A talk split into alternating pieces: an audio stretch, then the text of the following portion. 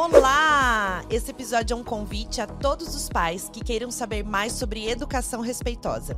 Você sabe qual o seu estilo parental? Você tem dificuldades em se comunicar com seu filho? Autonomia, empoderamento, habilidades e relações. Como de fato podemos educar nossos filhos nos dias de hoje? Informação e orientação você encontra aqui. Eu sou Nanda Leite, mentora de mães. Vem comigo para o nosso Mãecast.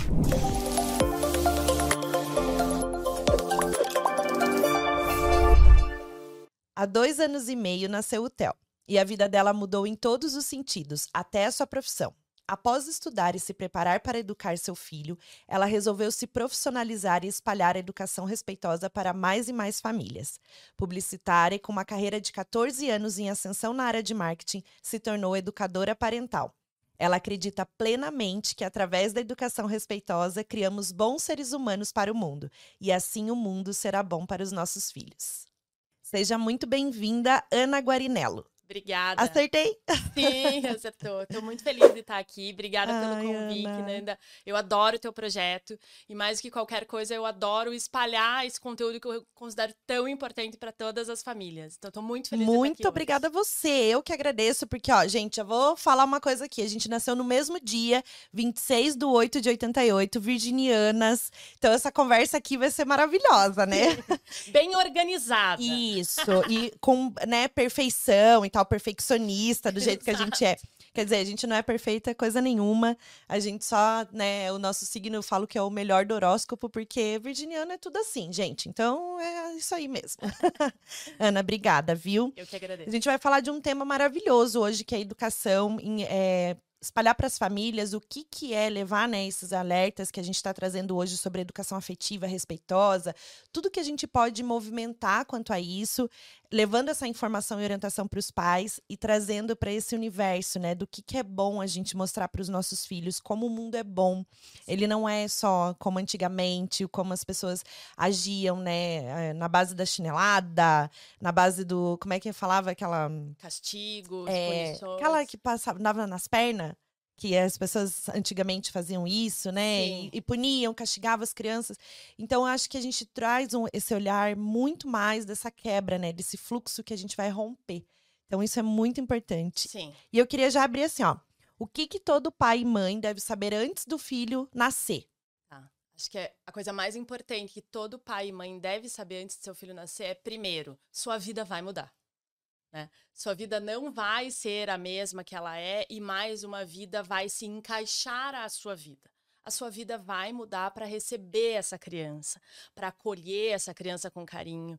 E você tem muita responsabilidade pela frente para criar e educar essa criança de uma forma que ele se torne um ser humano feliz, um ser humano que consiga realizar seus sonhos, um ser humano que contribua para o mundo em que a gente vive. Né? Então, você acabou de falar na abertura, e eu repito muito essa frase, que eu acredito de verdade que o nosso mundo vai ser um mundo bom, ele já está se tornando um mundo bom por todo esse movimento que a gente faz, Exato. de olhar para as crianças com respeito, de olhar para as crianças com afeto.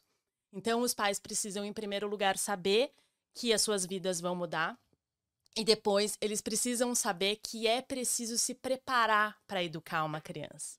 Não é algo intuitivo, ai, eu, a minha mãe fez assim, eu estou viva, deu certo até aqui. E eu vou vivendo e eu vou vendo como vai ser. Não!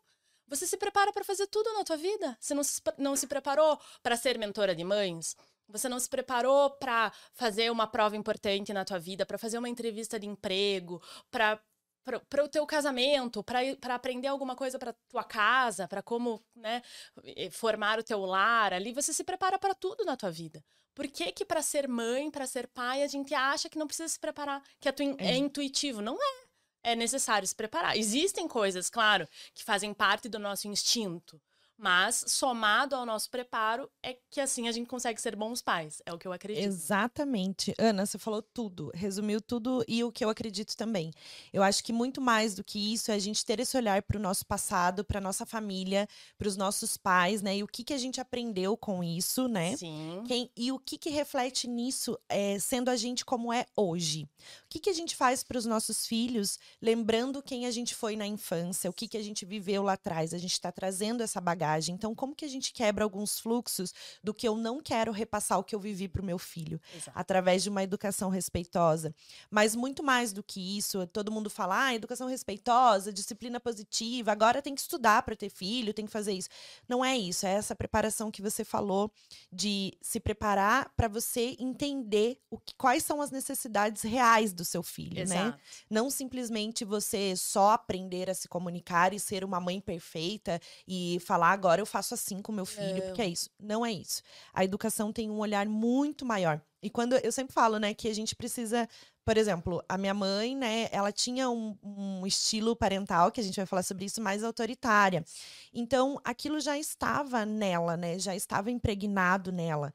Isso já veio de gerações passadas, ela já teve um contexto familiar. Então, eu honro minha mãe por, por ela ter sido quem ela foi, por toda a luta, toda a garra dela, né, mas assim a gente entender que ela não sabia, ela não tinha informação. Então, hoje, graças a Deus que a gente tem esses canais, tudo que a gente pode fazer, falar, para a gente poder acolher os nossos filhos. Então, fala pra gente o que, é estilo parental, Ana. Tá, eu já vou falar entender. o que é estilo parental, eu só quero fazer uma observação em relação a isso que você acabou de falar, que é muito importante. Porque, Sim. às vezes, da forma como eu falei aqui, ah, agora. Não agora, sempre foi necessário, mas com a quantidade de informação que a gente tem disseminada, torna-se torna mais fácil a gente se preparar. Mas de maneira alguma eu estou olhando para o passado e dizendo está errado o que foi feito é. até aqui. Não é isso. Está certo da forma como tinha. Os nossos pais faziam o que podiam fazer com as informações que eles tinham. Hoje a gente tem mais informação e é possível se preparar mais. Mas de maneira alguma eu estou olhando para o passado e dizendo tudo o que foi feito até aqui está errado. É. Acho que não é isso. Exatamente né? isso. É a gente honrar os nossos pais, Sim. mas a gente trazer o que de bom tá na Sim. gente pra gente melhorar. Exato. Maternar, paternar é uma evolução, é uma oportunidade de sermos uma melhor versão do que somos, do que éramos e do que nossa família foi. Sim. Então, maternidade é isso. Não é peso, é evolução, é Diária. é oportunidade. Exatamente. Sim. Ah, tô amando. Não, sério, para tudo esse programa que eu tô amando já, esse podcast. Não, a gente falar de educação é muito bom, é porque é eu trabalho com isso, você também, e a gente faz esses atendimentos familiares, a gente vê o quanto as mães, o quanto os pais hoje eles estão buscando, né, serem pessoas diferentes, é, se aprimorarem cada vez mais para educar um filho. E aí a gente é isso sobre isso, né? Total. E é importante isso, né? Como se preparar. Os livros estão aí, todo o conteúdo na internet está aí, as educadoras parentais, as mentoras de mãe estão aí para apoiar essas famílias, né? Tem a forma de apoio, a forma de busca de informação hoje é o que não falta. Exatamente. Então vamos falar de parentalidade, estilos Isso, vamos explicar para essa galera o que, que é parentalidade. Tá, então vamos lá. Parentalidade é um conceito muito mais amplo do cuidado com a criança do que maternidade, por exemplo. Parentalidade são todas as ações que qualquer cuidador exerce com uma criança para mantê-la viva, né? Inicialmente, assim, a primeira necessidade da criança é manter-se viva. Sim. Então, parentalidade são todas essas ações que mães, pais, avós, madrasta, padrasto, todo mundo que está ao redor dessa criança executa para mantê-la viva e para educá-la. É, muito, é um conceito muito mais inclusivo do que o conceito de maternidade. Né? Então é esse olhar e é por isso acho que a gente vive numa sociedade muito mais inclusiva, a gente vive numa sociedade aonde os diversos tipos de família são acolhidos com muito mais naturalidade e esse conceito é um conceito mais utilizado é, e mais disseminado do que só o conceito da maternidade. Eu, enquanto educadora parental, se eu ficar falando só da maternidade, eu estou excluindo uma parcela muito grande de pessoas que estão envolvidas nesse cuidado com a criança. Por isso que a gente usa esse conceito da parentalidade e a gente fala muito da parentalidade consciente, que é esse olhar para esses cuidados com a criança com a consciência do que está sendo feito, com a consciência de quais são as necessidades daquele indivíduo. Então, de novo, a gente falou lá do que, que precisa mudar, do que, que os pais precisam saber para ter um filho, para educar um filho. Os pais precisam saber que eles estão educando e criando um indivíduo, com todas as suas particularidades, com todas as suas individualidades e peculiaridades. E é um olhar, não é um olhar macro para quais são as necessidades de uma criança. Não. Eu, Ana, quais são as necessidades do Theo? É. Você, Nanda, quais são as necessidades da Cecília? É. E assim a gente vai entendendo os nossos filhos como seres únicos. Exatamente. Maternar, paternar é ser único, porque isso que você falou de todas as pessoas que estão envolvidas na educação da criança é integrar a criança. O ambiente integra a criança, a escola, o cuidador, a babá, o tio, a tia, a avó, o avô, a mãe, o pai todas as pessoas têm responsabilidade sobre essa criança. A comunidade no geral. Então, quando a gente fala mãe, é, não é só a mãe que educa um filho, é disso que a gente está falando. É todo mundo envolvido em prol daquela criança. Então, existem algumas coisas que são difíceis mesmo, porque às vezes a mãe, ela quer conduzir de uma maneira, ela quer dizer para a família que ela quer fazer desta maneira e ela não consegue transmitir o que ela quer e fazer com que toda a rede de apoio, né, dela é, faça, né, siga aquela linha de conduta. Sim. E quando a mãe é solo, muito mais é a escola, né, que fica como rede de apoio. Mas também ela pode procurar as redes de apoio entre grupos de mães, entre esses grupos que fazem de pessoas que se encontram, né, que as mães se encontram, bebê de colo, tem muita coisa, dança circular, terapêutica, tem tanta rede de apoio hoje em dia que eu acho que para uma mãe solo também é válido falar Isso. que a rede de apoio está aí nessas pessoas que podem tanto apoio emocional, né, de tudo que pode que a mãe pode fazer em casa com seu filho. Uhum. Mas isso que você falou de ser único é exatamente isso. Eu penso assim, você é você. Você vai criar o TEL do jeito que você achar melhor e tal. Mas a gente precisa ter esse olhar também, né, de trazer esse conceito do que, que é o melhor. Então, integrar a criança no seu ambiente com todas as pessoas e tratar ele como um indivíduo que precisa ter necessidades atendidas, como físicas, cognitivas, emocionais, espirituais, isso é dar alimento para a criança, é dar vida para a criança, né? Sim. né? Então, quem faz toda essa parte? Todo mundo. Todo mundo. Todo mundo tem a responsabilidade. Não é só a mãe. Não. Mãe é uma chavinha ali principal para que, que essa criança venha para o mundo. Mas e o restante? É. Né? E a Como é partir é do momento que a gente começa a enxergar a parentalidade dessa forma, com essa rede mais ampla, com, com esse apoio entre vários indivíduos, né, fazendo parte dessa rede para a criança, a maternidade dentro da parentalidade se torna muito mais leve. Porque enquanto a mãe enxerga todo esse processo de educação, todo esse processo de criação como única e exclusivamente responsabilidade dela, você concorda comigo que é muito pesado, né? Nanda? Muito, muito. A gente sabe das dificuldades do dia a dia. A gente tá Sim. falando de várias coisas que são super bonitas, é maravilhoso ver uma criança crescer, mas é bastante desafiador e bastante pesado. É por isso que a gente precisa distribuir essa responsabilidade. Muito. E outra, essa essa questão, né? Ai, a gente só posta o que é bom. Tem gente que só faz isso. Não é isso. É que eu, particularmente, né? Todo mundo, as pessoas que me seguem sabem no seguinte sentido, não pelo podcast, mas por outras questões, né? eu não faço, é, por exemplo, eu vou postar para você que eu tô exausta, que eu tô cansada, que eu tô acabada, que eu acabei de discutir com meu marido, que minha vida tá uma M, que eu tô horrível, que eu não quero, que a... eu não vou postar isso. Por quê? Porque todo mundo sabe das dificuldades e os desafios que tem em casa. Eu não vou reforçar em você uma. Eu não vou entrar pro clã das mães exaustas, não Sim. vou. Porque eu acho o seguinte: eu vou, te, eu vou postar para você um autocuidado, um autoconhecimento, uma reflexão que eu fiz comigo mesma, o que, que eu posso te passar de bom, o quanto eu posso fazer a diferença na sua vida pro lado bom. Sim. Você não vai me ver pro lado ruim te falando que eu acabei de minha filha fez o caos aqui, tá tudo. Não. Sim. Eu vou te mostrar qual o caminho do Como que um eu faço. Eu te convido para assistir o que eu tô fazendo mas nessa direção. Eu Sim. não vou te mostrar os meus problemas. Sim. Entendeu? Eu gosto também, eu entendo perfeitamente, concordo com você, mas gosto também de uma linha é, de mostrar o que está acontecendo como um convite a melhorar. Então, vou te Sim. dar um exemplo que aconteceu esses dias. Eu postei isso da Maria Cecília esses dias, jogando no shopping. É, eu fui pro Pilates esses dias. E eu cheguei no Pilates e tirei uma foto, pensando na minha cabeça na seguinte legenda: O que você fez para você hoje? Que você fez por você hoje? Porque para mim, um momento de eu parar para respirar, para ir para minha aula de pilates é um momento meu que eu sei o quanto me faz bem, a gente vai falar um pouquinho mais, né, do quanto nos fazer bem faz bem para os nossos filhos também. Eu sei o quanto me faz bem aquilo.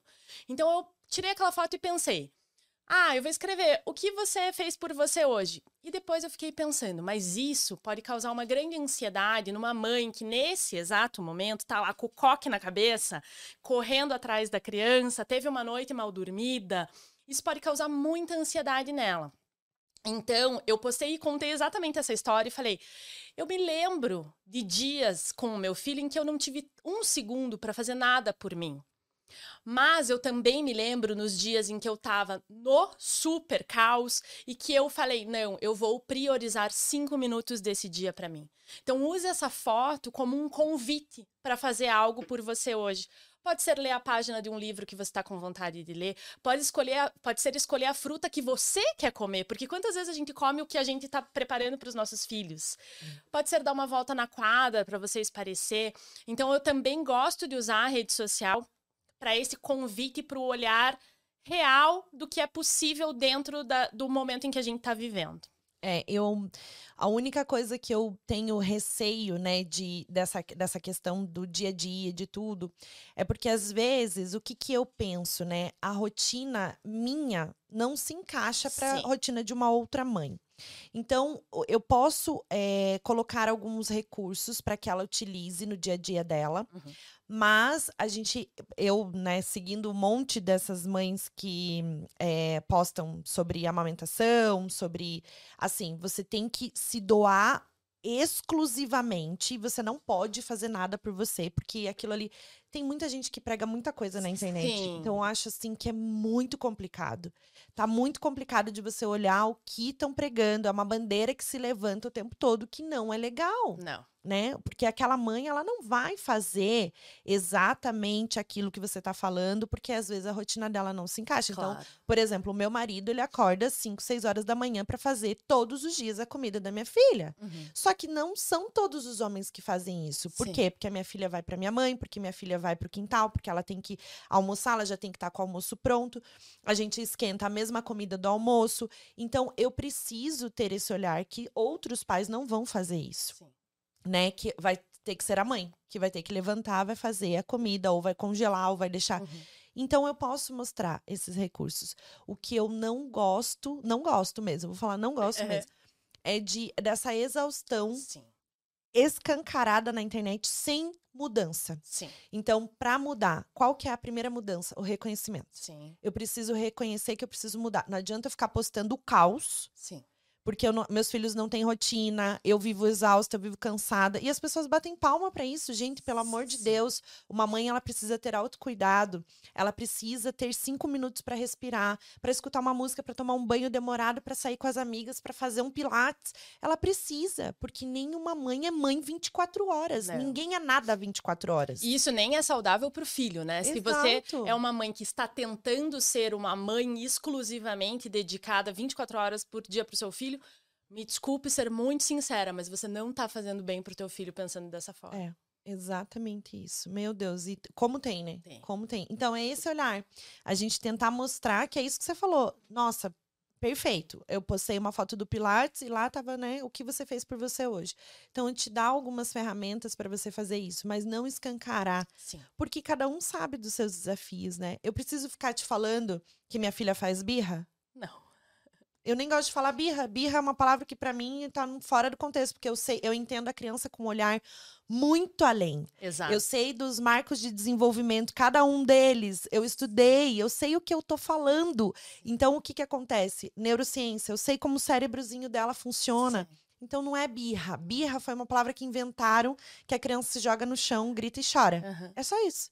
E o resto? E na prática, o que, que é isso, o que né? Que é que na tá prática, tá ela não consegue comunicar o sentimento que ela tem naquele exato momento e as ferramentas e os artifícios que ela tem para mostrar para você, mãe, que alguma coisa não tá certa, que o desejo dela não tá sendo atendido naquele exato momento, é através de se jogar no chão, de gritar, de chorar, enfim, até que você consiga acolher esse sentimento e ajudá-la a então se expressar de uma forma mais conclusiva aí para chegar a uma solução melhor para ela. Exatamente. E falando sobre isso, já vamos entrar. Mito ou verdade?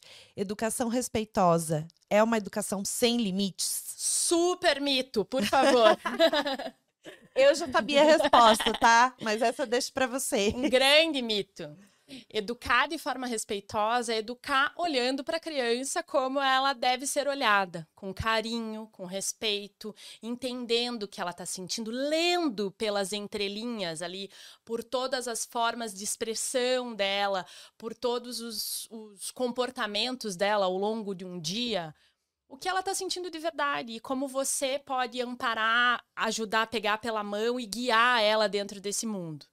E limite é amor. Criar uma criança sem limite é criar uma criança de forma negligente. E saiba que uma criança quer limite. Uma criança que tem um limite bem estabelecido, que fala, filho, até aqui não dá para ir. Filho, aqui, ah, tudo bem, você quer comer manga, então hoje você vai comer manga, mas você não pode comer toda a mangueira do quintal. Sim. Né? É, uma criança quer ouvir o limite. Ela quer, ela quer entender até onde ela pode ir. Porque dessa maneira ela vai se desenvolvendo, dessa maneira ela vai crescendo. Agora, se a gente deixa os nossos filhos fazerem tudo o que eles querem sem nenhum limite, eles entendem que eles não têm pais amorosos, presentes e preocupados com o desenvolvimento deles. Porque concorda comigo que seria muito mais fácil hoje, domingo, você está cansada aí. Você tá lá de perna para cima no sofá de braço cruzado, você joga um celular para a criança e fala: "Assiste de forma ilimitada até o infinito o desenho que você tá com vontade de ver, qualquer desenho. Não vou nem pensar em que desenho você tá vendo. Pode assistir. Seria mais fácil para você enquanto mãe, inicialmente. E seria mais fácil também inicialmente para aquela criança. E até onde isso vai levar? A gente vai falar um pouquinho de tela, né? A gente conversou Sim. inicialmente sobre o que a gente vai falar eu acredito muito que estabelecer limite é demonstrar amor, demonstrar afeto. E uma educação respeitosa nada mais é do que demonstrar muito amor e muito afeto. Então, lógico que uma educação respeitosa tem limite sim. Exatamente. E concordo em gênero, número e grau. O limite ele não é só limite emocional, é limite de espaço também. O que eu posso fazer, onde, quando e como. Quando eu mostro com segurança para o meu filho o limite com amor, eu estou falando de limite com clareza e sim, firmeza, sim. com gentileza. Então a gente precisa saber que o limite está no nosso tom da nossa voz, na forma com que a gente está se comunicando e o não, ele vem do limite. Sim. Né? Então, só que se a gente só reforça o não o tempo todo, não pode fazer isso, não pode colocar aí, não mexa na tomada, não faça isso, a gente não está oferecendo para a criança o que ela pode fazer. Sim. E aí é que entra o limite. Ela vai entender que ali ela pode fazer Sim. aquilo que você está falando para ela. E o limite também ele vem de escolha. Sim. Então, eu te dou um limite, mas dentro da escolha que eu quero que você faça. Exato. Então, hoje tem brócolis e cenoura. Qual você quer comer? Isso. Batata frita. Brócolis, brócolis ou cenoura? cenoura? É assim que a gente faz. Por quê? Eu, gente, é sério é, é, é assim, ah, para vocês é fácil, sei lá o que, que o povo pensa, não sei. Mas não é, só que funciona. Funciona, na prática funciona. Sim. Se a gente exercitar, treinar todos os dias, a gente começa a se entender e falar: caraca, eu não preciso gritar.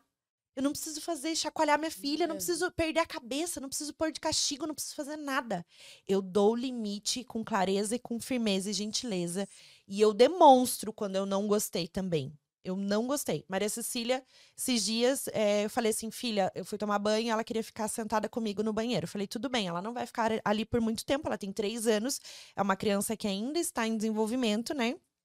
Até os sete anos, para mim, ainda está em desenvolvimento. Sim. Depois do primeiro setênio, são outras questões, o cognitivo, sensorial, todas essas questões, que é muita coisa, que não dá para falar tudo em podcast, senão vira quatro horas.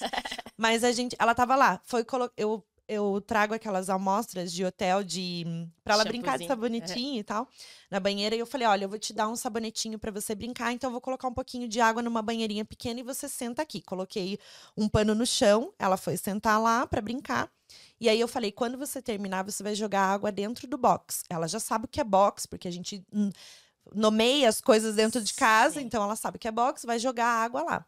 O que, que ela fez? Num impulso de é, intenção, de emoção dela, que sabe Deus da onde que veio, porque ela estava tranquila, sentadinha, dando banho na boneca dela. Ela simplesmente pegou a banheira e ploft, virou no banheiro. E eu falei assim, filha, por que você fez isso? E olhei pra ela bem séria, né? E dela, tipo, ficou me olhando, não sei. Entende que a emoção da criança, você não sabe o que tá dentro da criança. Sim. Né? Às, às vezes a gente tem vontade de quebrar as coisas também e É. não sabe por quê, né? Então a gente fica assim, hoje eu tô com raiva, hoje eu tô com isso. A emoção vem daí. Só que aí o que que eu fiz? Então agora eu não gostei do que você fez. Eu falei pra ela, só que às vezes eu tenho vontade de rir, entendeu? Sim. Tipo, eu tô educando, só que eu tenho vontade de rir, daí eu tenho que virar o rosto. É, Porque a carinha que ela faz, ela já sabe quando eu não gosto. sim. Então, isso é demonstrar o limite. E aí eu não dei o sabonetinho pra ela e eu falei: agora a mamãe vai guardar a banheira. E guardei. Então, o que, que a gente faz? A gente dá o limite, dá a escolha, oferece aquilo que a gente quer dentro das escolhas do que a gente quer. E aí a gente reforça isso, passando segurança pra criança agindo. Sim. Agindo, você tem que agir. Eu quero já entrar nisso. Fala mais, Ana. Fala mais, que eu quero ficar quatro horas falando sobre isso. Eu também. É, eu acho que você pode olhar para o mundo com o olhar da criança, né? Isso. Porque imagina que divertido que foi para tua filha nesse momento em que a mãe dela tava ali tomando banho e ela tava dando banho na boneca e ela tava experienciando algo, né? Muito diferente de você ou colocar ela dentro do chuveiro com você, ao monte, no meio de um monte de grito de não querer estar ali naquele momento, ou você dar qualquer brinquedo para ela e não se preocupar na experiência que ela viveria enquanto você estava tomando banho. Sim. E eventualmente acontece algo desse tipo, ela se expressa de uma forma que nem ela sabe o porquê. Talvez a, a, a perninha da boneca tenha ficado errado, ou a cabeça, alguma coisa aconteceu Sim. ali que eu não consegui identificar. E ela é uma criança foi. de 3 anos, né? É. E como você mesma falou, nós temos 34, a gente às vezes tem vontade de falar, ah, tá tudo errado, vou largar isso daqui. Só que a gente tem o senso crítico de saber que a gente não pode. Né, ultrapassar o limite. Ela ainda tá aprendendo quais são os limites dela, quais são os limites do mundo. E essa ferramenta que você colocou, né, de possibilitar que a criança tenha escolha, ela alimenta muito a criança. A criança se sente muito é, domina- dominadora daquela situação. Ela fala: É. Nossa, a minha mãe falou que eu posso comer brócolis ou cenoura. Ou que não seja, a gente pode estar dando um exemplo em que as pessoas estão olhando e falar: Ai, meu filho vai achar bom escolher brócolis ou cenoura. Não, que seja, vai vestir a meia azul ou vermelha Isso. né? Porque às vezes as crianças, a gente sabe, nessa idade que os nossos estão, eles colocam na cabeça que eles querem usar uma roupa X e você precisa fazer essa vontade. E tem outra coisa que eu gosto muito de falar em relação a isso. Vamos escolher as nossas batalhas, né, Pra deixar a vida mais leve. Assim, de verdade que se tua filha for com uma meia diferente da meia que você imaginou que fica boa com aquela roupa, vai ser um grande incômodo. Você vai fazer um grande escarcel dentro da tua casa por causa da cor de uma meia ou por causa do modelo da camiseta que escolheu. Deixa a criança livre também. Então, é, é essa questão, essa visão do- da falta de limite, eu acho que muitas vezes também está quando o adulto quer impor muito as vontades dele, sem muitas vezes nem saber o porquê. É. Então, ah, eu quero que o Theo saia vestido com a roupa X. Mas o Theo é uma pessoa, lembra É. disso? Pequenininha, mas ela é uma ele pessoa. é uma pessoa. Ele, ele tem a possibilidade de abrir o armário dele e falar: Mamãe, hoje eu tô com vontade de usar a camiseta laranja. E eu vou falar, filho, ótimo. Então hoje você vai usar a camiseta laranja. Eu vi um outro episódio do Mindcast que vocês falaram por aqui sobre o uso do uniforme na escola, né? Uhum. o quanto o usar ou não usar o uniforme pode, por um lado, beneficiar, porque faz a criança se sentir parte integrante do todo, né? Faz, faz parte daquela escola. Sim. Mas o não usar também faz com que a criança é, exponha, expresse quem ela realmente é. Então, eu tenho as minhas vontades, as minhas particularidades, e eu tenho vontade de ir para a escola com uma camiseta verde-limão e o uniforme É. é uma camiseta branca. E agora? Na escola do meu filho tem uniforme, mas é possível, não é obrigatório. Então, é possível que a criança vá com uma roupa diferente. Exata. Eu falo por mim. eu na escola, o que, que eu queria vestir? Eu queria jaqueta, moletom rosa com a meia rosa de Melissa combinando. Não podia. Sim. Estudava em escola, em, em, escola adventista que nem brinco poderia usar. É, eu nunca, eu não, não era adventista, mas minha mãe me colocou nessa escola porque tinha um casal de amigos que é, eram muito. É, recomendavam muito essa escola. E minha mãe falava: não, vou colocar ela lá. E por lá eu fiquei 13 anos. Mas assim, a doutrina da escola, eu era assim, eu enfrentava um professor para tirar um brinco. Ele falava: tem que tirar eu falava, não vou tirar. Por quê? Queria, porque, né? Ah, mas aí, o que que acontece? A gente também tem que se colocar nessa posição, né? Eu estava dentro de uma escola adventista que eu Sim. tinha que seguir essa doutrina. Mas eu tinha minha individualidade, eu Exato. não queria seguir aquilo, mas a minha mãe queria que eu estudasse naquela escola. Mas tudo bem, era o contexto, era dentro das possibilidades, era o que a minha mãe conhecia. Claro. É, foi indicação, tem todo um contexto. Sim. Mas eu lembro da força da minha individualidade falando, mas por que que eu não posso usar um brinco, Isso. um batom, uma maquiagem nessa escola? Tem que ir com essa cara pálida, essa... então assim. Exato. E eu gostava, eu queria fazer aquilo. Uhum. Isso tá na força do eu. Total. Então a gente pode, eu sempre falo antroposofia, dividindo isso, Sim. a criança ela tem o corpo físico, que é o que vem, o corpo etéreo, que é o que dá todo o movimento para a criança, toda a parte de vitalidade de tudo que está dentro da criança, dentro do corpo físico mesmo. E o corpo astral, que é o corpo astral, ele vem com essa força da criança, de que ela não consegue identificar. Então, ela tem as sensações, as emoções. E aí vem o eu, que é o corpo, que é o humano. Que ele é a força do eu. Lá pelos três anos, o Theo tá com dois anos dois e. Dois e sete. Dois e sete. Lá pelos três anos vem o grande marco do desenvolvimento dos três, que é a fase do eu. Sim. A criança está reforçando, então ela não fala mais a Cecília quer, ela fala eu quero. Então esse eu ele vai se estabelecendo cada vez mais, com mais força. Então a gente precisa ensinar a habilidade para os nossos filhos de pensar, de controle emocional, de amar, de se relacionar e mais ainda, de como ser educado, né, dentro das possibilidades da nossa sociedade, mas colocando a opinião que ele tem, Sim. esquecendo, não deixando para trás a individualidade dele. Então isso é pra muito Para fortalecer esse eu, né? Sim, Exato. com certeza. Tá. Na escola do meu filho, toda sexta-feira é o dia da fantasia, que eles podem ir como eles bem quiserem, fantasiados. E tem dias que ele quer, tem dias que ele não quer dias que ele não quer, eu falo, tudo bem, vai com a roupa que você quer. Mas, e o dia da fantasia é sexta-feira. Mas se chega quarta-feira, ele olha lá, ele tem aquelas camisetas que tem capa, que ele adora usar.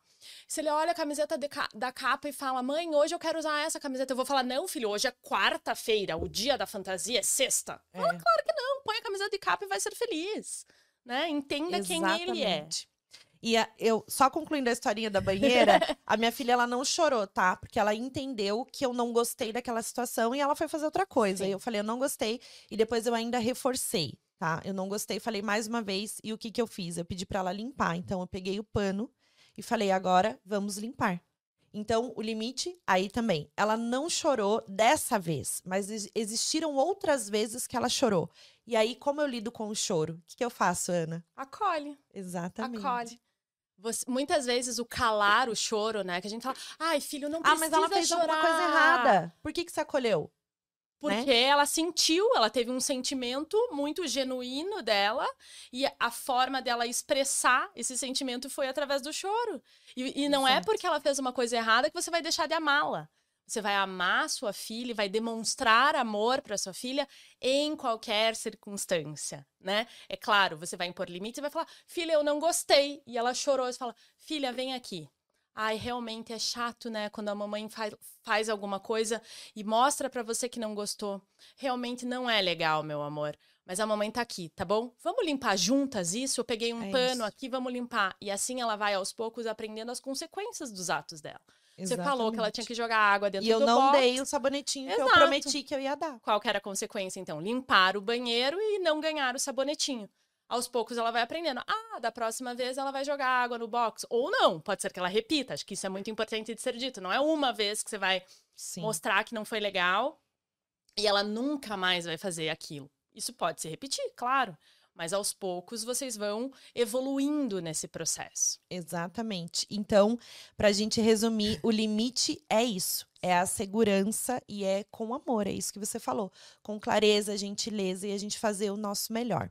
Vamos colocar uma situação que eu acho que a gente, a gente até colocou, né, para dar de exemplo, no parquinho. Meu filho não quer ir embora do parquinho. O que, que eu faço? Tá. Você tá desesperada para ir embora do parquinho porque você tem um compromisso. E o compromisso é daqui a 15 minutos. Deixa eu só contextualizar. Por que, que a gente tá dando essas dicas, tá? eu nem, nem gosto de falar dica, é recurso do Sim, bem. é, Por quê? Porque o que, que acontece? A gente tá falando em contexto geral, tudo que a gente pode auxiliar vocês no dia a dia, o que, que eu posso fazer. Isso. né? Então, é. Por isso que a gente tá dando exemplo do parquinho, mas isso serve para outras coisas também. Exato. É, são exemplos práticos que muito provavelmente muitas famílias vivem no dia a dia, né? E- o olhar da educação parental, no viés que eu trabalho, é esse olhar prático, né? Então, a gente tem um olhar do eu estou enfrentando um desafio X e agora, Ana, me ajuda a resolver esse desafio? Aí a gente mostra ferramentas práticas, um olhar desse entendimento para que você possa agir, né? Muito importante a ação e não só ficar nesse pensamento da melhora. Agir para que então obtenha a melhora, a solução aí desse desafio. Então vamos lá. Teu filho está no parquinho, daqui a 15 minutos você tem um compromisso que você precisa estar lá. Aí você tem duas opções. Você pode pegar teu filho, você, né, é, interrompe a ação dele, você de alguma maneira está invadindo o corpo dele, o momento em que ele está vivendo, quando você pega ele no colo a qualquer custo e sai, vai embora. É, ou você tem a opção de conversar com ele, mas daí tem, tem a forma de conversar, né? Na hora que a criança Sim, mas tá meu lá, filho é muito pequeno, por é, exemplo. meu filho é muito pequeno, ou o meu filho tá muito agitado, ele tá correndo no parquinho. Não adianta eu me abaixar na altura dele e falar, filho, só mais cinco minutinhos e a gente vai embora, tá bom? Ele não vai nem parar pra te ouvir. Ele nem sabe o que é cinco minutos. Isso, esse é o ponto que eu quero trazer. Cinco minutos é algo nada palpável para uma criança. Uma criança de dois, três anos, até os sete anos, você falar cinco minutos, ela vai falar: "Hã? o que, que você tá falando? Uma unidade de medida que vocês adultos inventaram que eu não faço a menor ideia do que é. É. Agora você tem o recurso de mostrar algo que dá limite, estabelece limite dentro da linguagem que ele entende.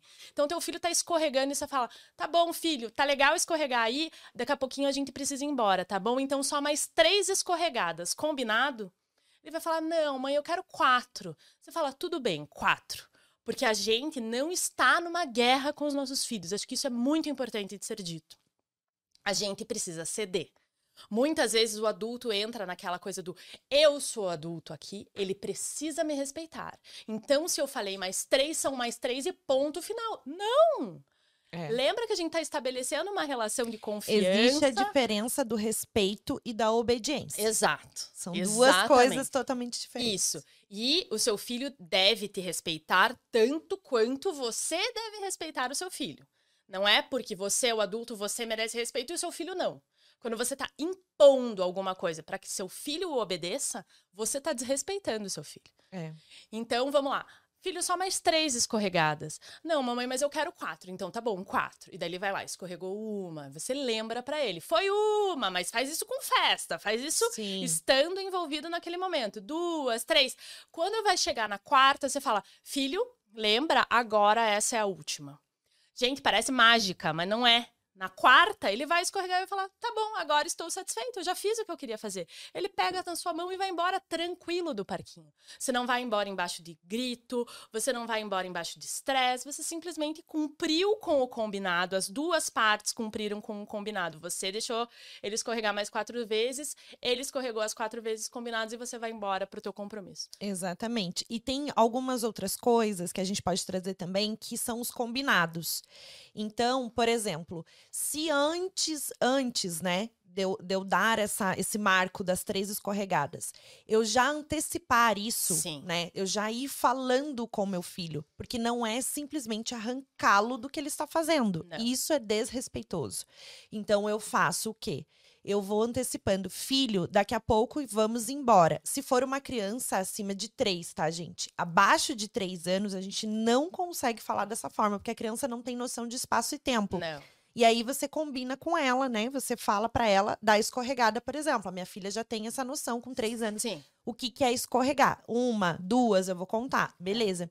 Se for uma criança muito pequenininho, aí sim eu sugiro abaixar e falar que agora Sim. vamos embora, porque ele realmente não entende o que é escorregar, o que é isso. E aí ele vai chorar. Só que a gente precisa ter o, o limite físico também, porque Sim. tem crianças que a gente pega e o que, que vai acontecer? Vai espernear, vai se jogar no chão, vai fazer isso. Aí entra o limite físico. Abraça seu filho, acalma e fala: tá tudo bem, nós precisamos ir embora. Ah, mas é errado eu deixar ele eh, se jogar, se bater, chorar, não sei o quê. Não, o certo é você acolher. Sim. Então, a criança não quis ir embora do parquinho, chorou, fez isso, e você não quis, não quis, não quis, não quis. Se for nesse cenário que você falou, ótimo, maravilha, ela foi embora. Mas se ela chorar, você vai acolher. E se ela não quiser ir embora, e você já avisou, já antecipou, já combinou, já relembrou, e mesmo assim ela não quer ir, aí você precisa agir. Daí você pega e Pega leva ela embora. E vai Exato. acolhendo no caminho. Isso. Filho, e você a fala, mamãe nós avisou. combinamos, né? Porque é Isso. muito importante que ela entenda que se ela não quer ir embora, ela está descumprindo um combinado. Exato. Esse foi um combinado, nós precisamos ir embora. Seu filho tá correndo. Vocês saíram antes de, por exemplo, antes de ir no shopping, você precisava comprar alguma coisa no shopping e você só queria entrar no shopping, comprar rapidinho e sair. E seu filho quer o quê? Quer brincar, quer ir na loja de brinquedo, quer fazer isso, quer comer, quer lanchar, quer fazer. Você já combina antes. A Isso. mamãe vai entrar, você me ajuda. A criança, ela precisa se sentir útil, aceita e importante. Sim. Então, se a gente dá ferramentas para a criança, ela mesma vai colaborar. Aham. E o sentido de colaborar, de trazer ela para colaborar, é isso, né? Total. E sabe uma coisa que eu percebo muito que acontece com famílias que não têm esse olhar tão integrativo para tudo que está acontecendo com a criança, elas subestimam a capacidade da criança. Então, você já deve ter visto por aí famílias que nem conversam com uma criança. É. Porque sim. elas pensam, ah, ela não tá Criança não entendendo. tem que. Ela é criança, ela nem sabe o que vai acontecer. Se eu falar pra ela que a gente vai entrar no shopping, vai até a loja e vai sair, ela nem sabe do que eu tô falando, então nem vou falar. E daí você prejudica até o desenvolvimento da fala, você prejudica toda essa integração da família com a criança, a conexão da família com a criança. Nossa, o Theo, desde que ele saiu da minha barriga, eu acho, eu tô conversando com ele. Eu também. Tudo que tá acontecendo Será na que isso minha é mal de virginiano? A minha avó fala: esse menino vai falar demais. Uhum. Você fica o tempo inteiro falando com ele. Eu falo, claro, vó. Ele tá aqui, ele é uma pessoa assim como a senhora. Sim. A gente vai Eles conversar sentem, entendem, respondem, correspondem ao que a gente quer falar. tudo. Tudo, tudo. Então, não subestimem. Acho que se a gente pode passar um recado hoje É. aqui, mais um, né? É não subestimem o poder de desenvolvimento e de entendimento das crianças. Exatamente. E falando de combinados, vamos falar das telas? Vamos, por favor. a gente gosta desse Sim, tema, desse né? tema bem polêmico, Muito mas polêmico. que ajuda muito. A gente está aqui para ajudar. Então, Sim. Quem tiver disposto e tiver aberto a ouvir, vai entender o que a gente está falando na Sim. essência e no amor. Sim. Não é e é de uma maneira respeitosa o que a gente Lógico. faz também. Não é Sim. só falar e impor. Não, a gente tem a base disso. A gente entende o que está falando. Não é simplesmente eu te dar uma ordem do que você tem que fazer com o seu filho. Não é, É. isso. Entenda com amor. Isso, e você tem a escolha, né? A gente É. tá mostrando o caminho, você tem a escolha. Você pode optar por seguir esse caminho que a gente tá mostrando que a gente estudou, existem comprovações, a gente sabe que funciona, ou você pode seguir a sua outra escolha que talvez não É. seja tão benéfica assim para sua família. Então vamos lá, tela. Ao meu ver, você colocar uma criança sentada na frente de uma tela sem limite de tempo, sem limite do conteúdo que ela está assistindo, é uma grande violência. Pode ser forte, né, essa palavra, a forma como eu tô falando, mas eu realmente acredito que isso é uma pequena violência que a gente comete com os nossos filhos, uma violência é, é, Mascarada. mascarada. Isso, Uhum. obrigada, essa palavra que eu queria. Uma violência mascarada de que eu tô fazendo, não tô fazendo nada de errado, não tô fazendo nada de mal, eu só tô mostrando um desenho pro meu filho. Vamos lá. Existe aquela mãe solo que tem todos os afazeres da casa. Ela tem muita coisa, muitas responsabilidades. Mais que um filho, Mais que um filho. muitas vezes, né? É, muitas coisas que ela precisa fazer e a televisão tá lá gritando pra ela: liga esse desenho, liga esse desenho, que teu filho vai ficar calmo e você vai conseguir fazer as suas coisas. Seria cômodo ela sentar a criança na frente, no sofá, na frente da televisão, ligar o desenho e deixar lá ilimitado e ela vai viver o dia dela sem nem olhar para a criança. Porque a criança ela fica basicamente hipnotizada por aquilo que está acontecendo. A quantidade de movimento, a quantidade de som, a quantidade de cor deixa a criança basicamente hipnotizada. Ela entra no mundo. Tenta conversar com uma criança, provavelmente vocês já viram essa situação. Assim, meu filho, eu não, não, vou ser hipócrita e dizer que meu filho não assiste tela. Meu filho assiste. Com conteúdo limitado, com tempo limitado. Muito pontual. Lembra do limite, da regra, Exatamente. do combinado, do equilíbrio. Exatamente. Então ele assiste. E na hora que ele tá assistindo, se eu tento falar qualquer coisa com ele, eu perdi meu filho. Ele não tá ali. Exatamente. Ele tá olhando pra uhum. televisão vidrado. E um ponto muito importante: meu filho nunca, em dois anos e sete meses, teve um celular na mão dele para que ele visse qualquer coisa. O que ele assiste é na televisão, no conteúdo que nós pré-selecionamos e colocamos para ele dentro de um tempo específico. E vamos lá. Então eu falei que é uma pequena violência, eu falei que pode ser cômodo para uma mãe, mas eu vou afirmar também que isso prejudica muito essa criança. Então, prejudica a fala, prejudica o entendimento né, da, da, da troca de experiências. Todas as vezes, ou a grande parte das vezes, em que meu filho está na frente da tela, eu tô junto e eu tô interagindo com aquilo que está acontecendo. Então, ah, apareceu o coelho. Nossa, olha o coelho, por mais que ele não me responda. Eu tô uhum. ali do lado dele, falando um pouquinho daquilo que tá acontecendo para ele ver que ele não tá esquecido ali. Porque a criança, se ela vai ficando muito, muito, muito, muito tempo exposta na frente da tela, ela sente essa negligência dos pais. Eu, ah, eu tô simplesmente solta aqui na frente da vai televisão. Vai me dando um negócio, assim, quando ela tá na frente da televisão, porque daí eu falo. Meu Deus, eu só vou deixar 10 minutos, mas esses 10 minutos para mim é uma tortura, porque Aí eu fico pensando, ai meu Deus, eu podia estar tá fazendo alguma coisa. Aí esses dias eu até fiz uma massinha, fiz ela. Eu vi que você postou. Falei, pra eu poder lavar louça. Sim. Entendeu? Por quê? Aí, claro, eu coloquei dois, três copos de trigo. Falei, porque a receita era isso. Eu falei, não precisava ter feito uma massinha tão grande. Mas ali ela ficou Sim. uma hora, juro. Exato. Gente, ela ficou uma hora entre fazer a massinha, todos os ingredientes, pegar na mão, ah. cortar, pegar as forminhas, foi dar para as bonecas. Tudo bem que ela colou em todas as bocas das bonecas. Mas não tem problema. Exato. Foi uma hora que eu consegui fazer o que eu queria sem a tela. Eu falei, ai, graças a Deus, não coloquei tela. E assim, Sabe assim? é trabalhoso? É. Você podia. Seria mais fácil ligar a tela. Acho que é. esse é um ponto importante. Mas, gente, ninguém falou que ia ser fácil. É. Né? Lá, nossa primeira pergunta foi: o que, que toda mãe e todo pai precisam saber? Vamos então fazer mais um adendo aqui. Não vai ser fácil. Não. Vai tirar a gente da zona de conforto. É muito confortável. É muito confortável. Então, a gente precisa conversar com os nossos filhos. A gente precisa dar oportunidade para os nossos filhos experienciar a gente precisa dar diversos materiais diferentes Isso dentro que eu ia de falar. casa. Um recurso muito importante. Compre materiais, papéis coloridos, deixe isso, à disposição facilmente. Vai na, numa loja que, que seja de 199, não vou falar o nome das lojas, mas assim, lojas que deixam, né, coisa, que tem coisas mais baratas pra você pegar, sensoriais, e põe numa caixa. Isso. Um dia você vai precisar. Exato. Pedaço de tecido, de diferentes texturas, é, é cilindros de papelão, terminou o rolo de papel toalha da tua casa, dá pro teu filho, vai virar algum brinquedo, ele vai inventar alguma coisa com isso. Ou você tá lavando louça, deixa teu filho abrir a gaveta da cozinha e pegar umas colheres, jogar as colheres no chão, abrir a gaveta que tem os potes, pegar os potes, fingir que tá cozinhando. O meu filho tira todos os ímãs da geladeira, joga os ímãs dentro de potinho, pega a colher, mexe. É assim que eles vão inventando Sim. as brincadeiras deles, e é assim que eles vão conseguindo ficar tempos, entre, tempo entretidos fora das telas e experienciando alguma coisa legal. Porque, claro, se você falar, não, agora eu vou lavar a louça, você vai ficar paradinho aqui do meu lado, ele não vai não, ficar. Não vai ficar. Né? Mas a gente precisa sair dessa zona de conforto. No carro, por que, que você não vai conversando com o teu filho, vai mostrando o que está acontecendo pelo caminho? Eu sempre falo, filha, olha o sol, vai olhando. Isso. Aí, esses dias até, eu fui com ela, a gente saiu de um, de um espaço, um teatro espaço da criança que tem aqui em Curitiba, Sim. que é maravilhoso, um espaço bem enorme, assim, que tem árvore, um monte de coisa. E a gente saiu, já fechava às seis, né? Então já tava anoitecendo, inverno, anoitece mais rápido, Sim. tinha lua.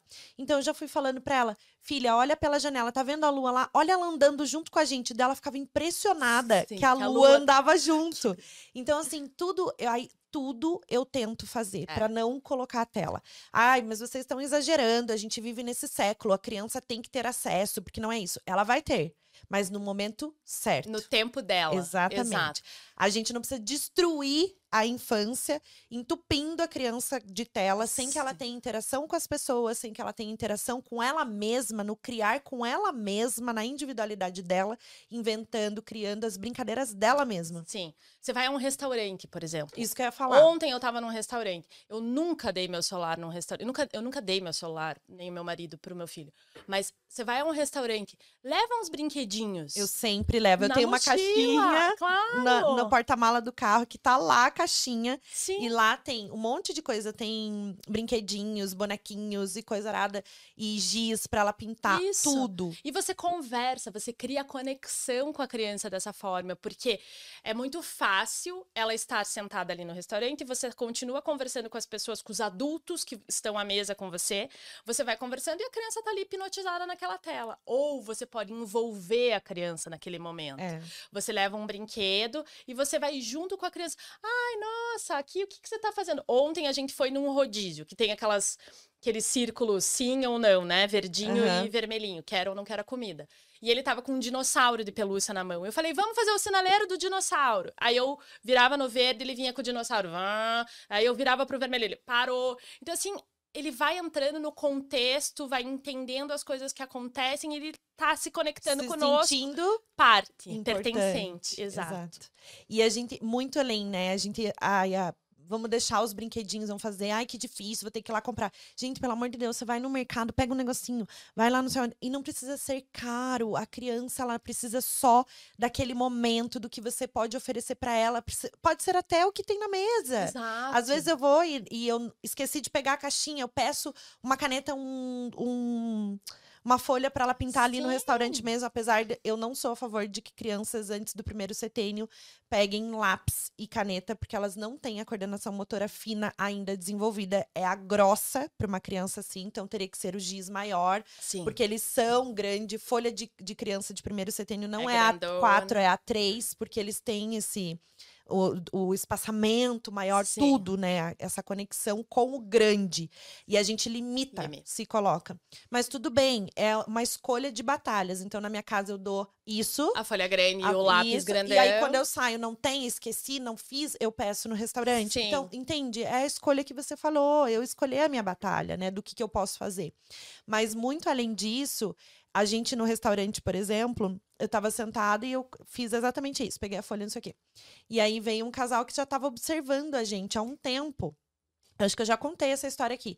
E o casal falou assim: olha, parabéns. Na hora de ir embora, eu nem vi onde estava esse casal, não sei. Olha como que é lou- que Isso loucura, né? Que medo muito, que eu é. senti, porque eles estavam observando a gente. Era um É. casal de boa e tal. Mas você vê que as pessoas nem nem estão olhando, né, para aquilo. E você perceber que eles estavam observando, dá meio que medo, É. assim. Aí eles chegam, parabéns e tal. Mas eu não entendi o parabéns, né? Tipo, fiquei assim.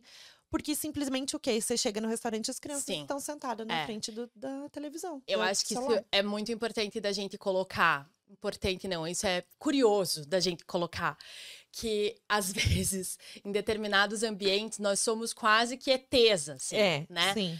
Porque o usual, hoje em dia, é você chegar num restaurante e ver um monte de criança vidrada na tela. Ah, é a mãe que quer ser diferente. É, Olha lá a mãe que quer ser Nossa, diferente. quantas vezes eu já estive num restaurante com meu marido e com meu filho e eu ouvi exatamente isso. Nossa, mas ele não, não pegou o celular. Nossa, que legal, ele tá brincando com vocês, ele tá conversando um orgulho. com vocês. Eu falo, nossa, que bom, eu tô no caminho certo. A gente tá fazendo o que é, o que é certo pra essa criança. Assim, ele não é o errado o- e o diferente, assim, todos deveriam estar fazendo isso. E eu sou muito convicta dessa escolha. Exatamente. E não só isso. Uma coisa muito importante quando a gente sai com as crianças, o mostrar como se relacionar com os outros é muito importante. Sim. Se uma criança está na tela, ela prestou atenção como você fez o pedido para o garçom? Não. Você perguntou o nome do garçom? Sempre quando eu vou nos lugares, eu pergunto qual o seu nome? Ou se não tá no crachá da pessoa Sim. aqui. E eu chamo a pessoa pelo, Pelo nome. nome. E aí eu mostro isso pra minha filha. Então ela sai, ela dá bom dia pra zeladora do condomínio. Ela sai, ela dá bom dia pras pessoas, ela fala oi, ela fa... Então isso é ensinar a ter essa relação. É como a gente pode fazer com que os nossos filhos entendam que o mundo não é só esse celular, Sim. não é só isso. Ah, mas a mamãe trabalha com isso. Ela entende que isso é o meu trabalho. É uma ferramenta. É uma ferramenta. Mas que eu não vou ficar aqui o tempo todo sem fazer nada, sem ah. interação nenhuma. Como eu me relaciono com as pessoas, o que eu faço. Tudo isso a gente está mostrando para criança. Sim. E como a gente percebe como eles absorvem depois, são nas próprias brincadeiras quando a gente interage com Exato. eles. Então, a partir do momento em que você começa a fazer essas escolhas e faz com que seu filho seja mais parte desses momentos usuais do cotidiano, depois, conforme ele for brincando, você vai percebendo o quanto ele repete essas ações. Então ele vai brincar que o sinaleiro, o verde pode andar, o vermelho tem que parar, porque ele percebeu na hora que eu estou dirigindo que o vermelho eu parei e o verde eu continuei andando. Exato. Ele vai inventar que enfim, qualquer coisa que a gente viveu no nosso. O meu filho usa os bonequinhos dele na hora da brincadeira, ele chama o nome do porteiro. Ah, aqui é o seu Mário, não sei o que, não sei o que. Esse parece não sei quem. Ele tem muito uma percepção clara das coisas que acontecem ao nosso entorno no nosso dia a dia. Sim. E isso se reflete na brincadeira. E isso é muito saudável. Pode parecer que é uma coisa banal, mas isso é muito saudável para o desenvolvimento dele. E lembra quando você fala, quando você faz o pedido, você pode trazer, por favor? É assim que você fala para ele. E quando você, quando o garçom traz, você não fala obrigada? Ou você nem olha na cara do garçom. Exato. Não, teve uma situação que eu chamei a menina pelo nome, ela ficou assim, eu? Tipo assim, né? Porque eu li no crachá dela, ao invés de eu falar moça, daí quando ela veio, eu li da próxima. Porque, eu, né, na primeira vez eu Sim. fiz isso, ela veio, eu li. Aí eu falei, Larissa, o nome dela.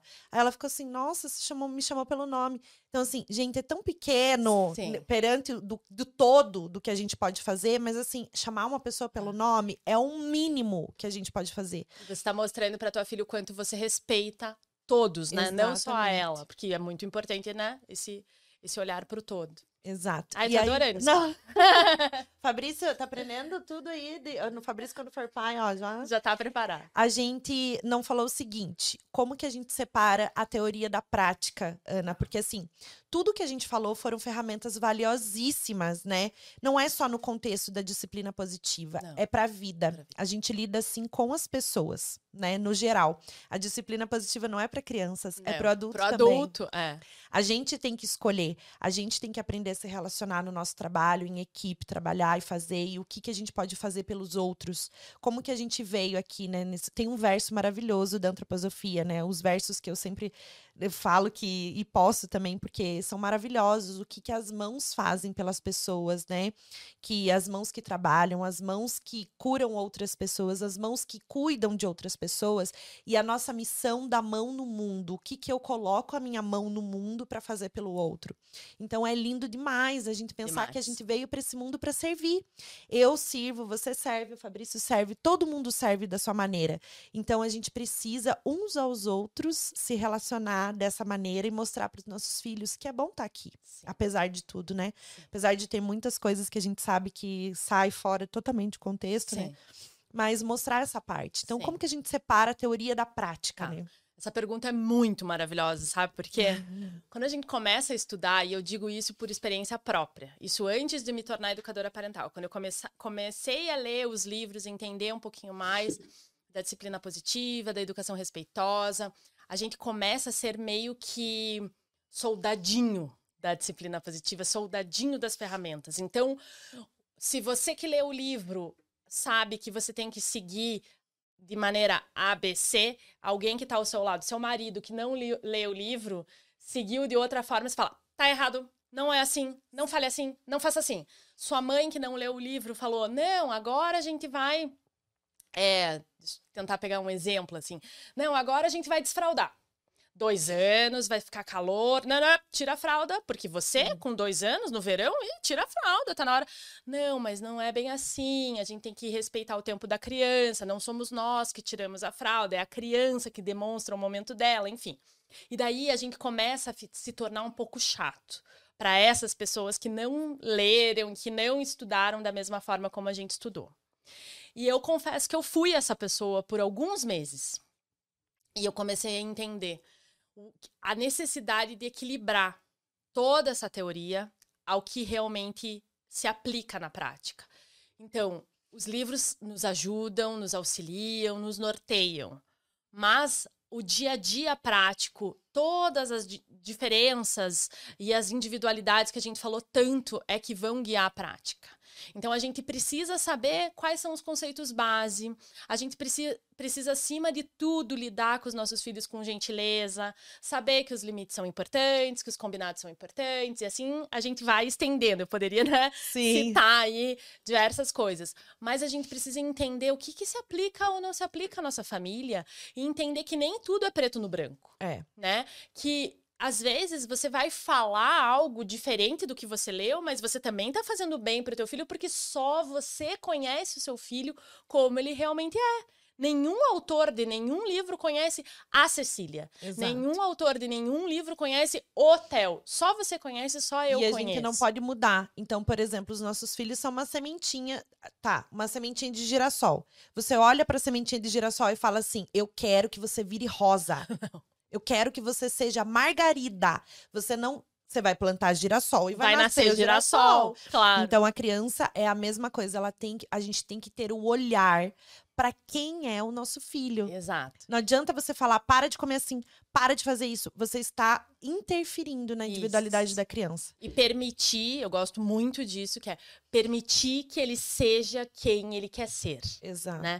Respeitar a individualidade, respeitar a personalidade, respeitá-lo, respeitar a integridade do seu filho. Então, é importante a gente saber que a teoria sim nos auxilia. Então, eu falei muito da importância da gente se preparar para ser mãe e pai, e eu continuo frisando essa importância, mas não fechar os olhos para o mundo real, né? Sim. Então a gente falou lá, acho que eu posso fazer esse paralelo. A gente falou de não hipnotizar a criança pelas telas, não nos hipnotizarmos pela teoria. Sim. Conhecer da teoria, porque eu acho que a gente afasta muito as pessoas, sabe, Nanda? Enquanto educadoras parentais, quando a gente deixa um tom muito teórico e algo Aham. muito impalpável e muito distante e às vezes até meio chato da forma como a gente comunica. É. E não é esse o olhar. Na É que a gente traz o conceito, contextualiza na base do que tá e aí leva pra prática. Né? Mas tem gente que tá pronta para olhar a prática. É. Tem gente que não tá preparado para todo esse, né, todo esse processo. Então, se você tá preparado para a prática, saiba qual é a base. A base, assim, de forma muito curta e sucinta, é firmeza e gentileza. Seja muito gentil, mas faça o que precisa ser feito com firmeza, para que esse limite seja bem estabelecido. Exatamente. Educar é, eu costumo dizer, né? E, e no próprio livro da Jenilson tem essa parte que eu acho maravilhosa, né? É, é como se fosse uma árvore bem enraizada no chão. Então, essa é a sua família, é o seu ambiente, é a sua, fazendo, trazendo para analogia do educar, né? Sim. E o educar o seu filho é como se ele estivesse num ninho de passarinho. Então imagine que deu uma ventania. Esse ninho, ele não vai cair. Porque a árvore, ela é flexível, ela faz conforme o vento. E o ninho, ele está sustentado todo ali, né? Nessa raiz. Nessa raiz. Então, o que somos nós? A raiz, a sustentação para os nossos filhos. Sim. E o ninho de passarinho é o, o que vai dar toda a integração para o nosso filho, o alimento, o espiritual, o emocional.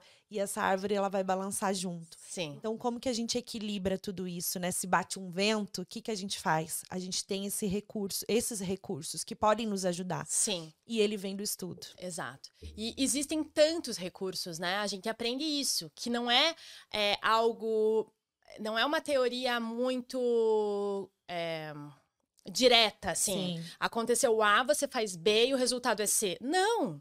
Existem diversas possibilidades, porque existem diversas crianças. Exato. Então, cada uma dessas possibilidades pode ser aplicada para cada uma dessas crianças. E pode ser que algo que eu faça algo hoje funcione para o meu filho e amanhã não vai funcionar mais. E daí eu vou ter que aplicar outra coisa. Mas eu vou entendendo quem ele é para entender o que de forma prática funciona. E assim a Exato. família vai se desenvolvendo de uma maneira saudável. A criança, especificamente, vai se desenvolvendo de uma forma saudável. Exatamente. Ai, Ana. Fabrício. Não dá, a né? a gente vai mais falar um pouco. Não, eu e a Ana, a gente só tá começando, só começando, porque a gente tem mais um encontro que a gente vai fazer. Inclusive, a gente Sim. tem que preparar tudo isso, né? A Sim. gente vai. E eu acho que já deu certo. Já. Porque só pelo podcast aqui eu já amei. Sim, Então, eu a gente- também. E eu queria, assim, pra gente encerrar, mas eu não queria encerrar. mas Nossa, passou muito encerrar. rápido. Pra mim Muito parece rápido. que fal- faz 10 minutos que a gente tá conversando. aham. Quanto tempo faz, Fabrício? Já faz Uma hora e oito. uma hora Nossa, e oito. pra mim Não, parece que voou, voou o acabamos de tempo. começar. Mas assim, gente, o, o, a essência, né, o que é do que a gente quer passar, é por, por isso. É porque tem tantas coisas, tantas, tantas, tantas, tantas pra gente falar, mas o, o, o principal, eu acho que a mensagem a gente deixou. É a gente criar os nossos filhos, educar com firmeza e gentileza nessa base do respeito. Sim, Então, sempre trazendo esse conceito para todas essas conversas das educadoras parentais.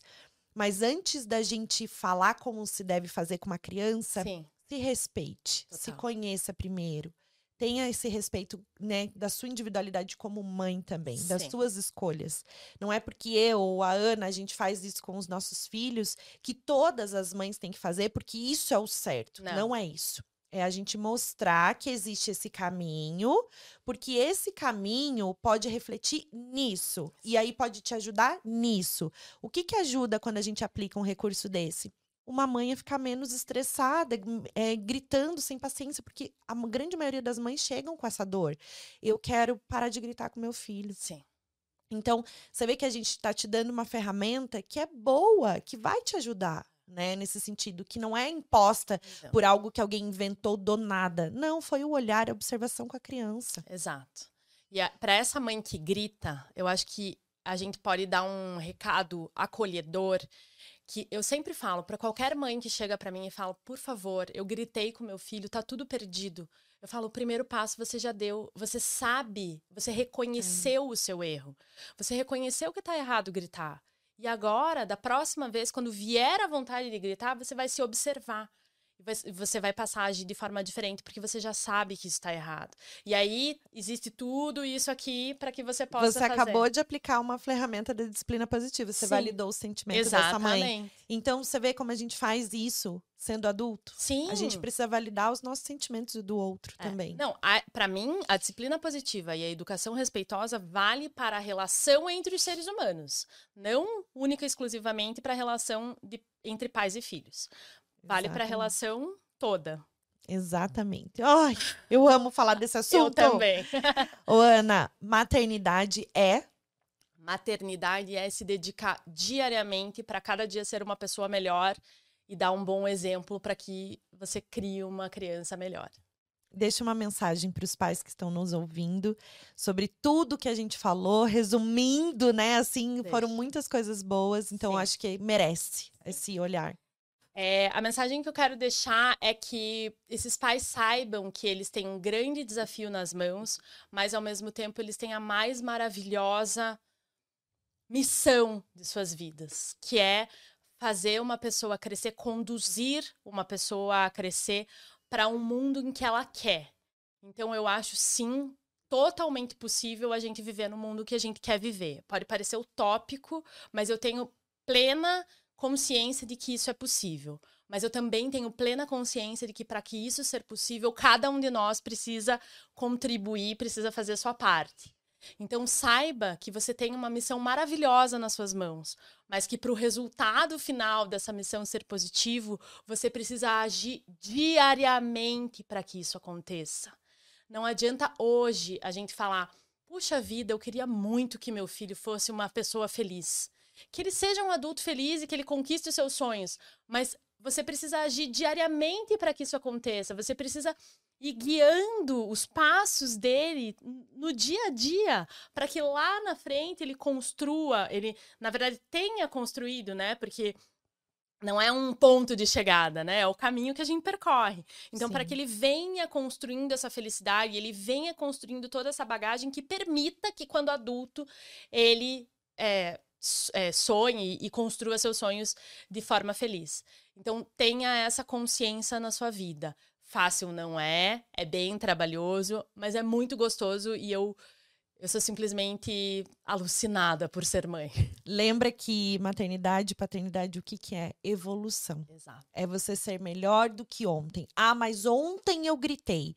Então faça melhor hoje. Hoje. Se acolha no que você fez ontem. Você também é um ser humano.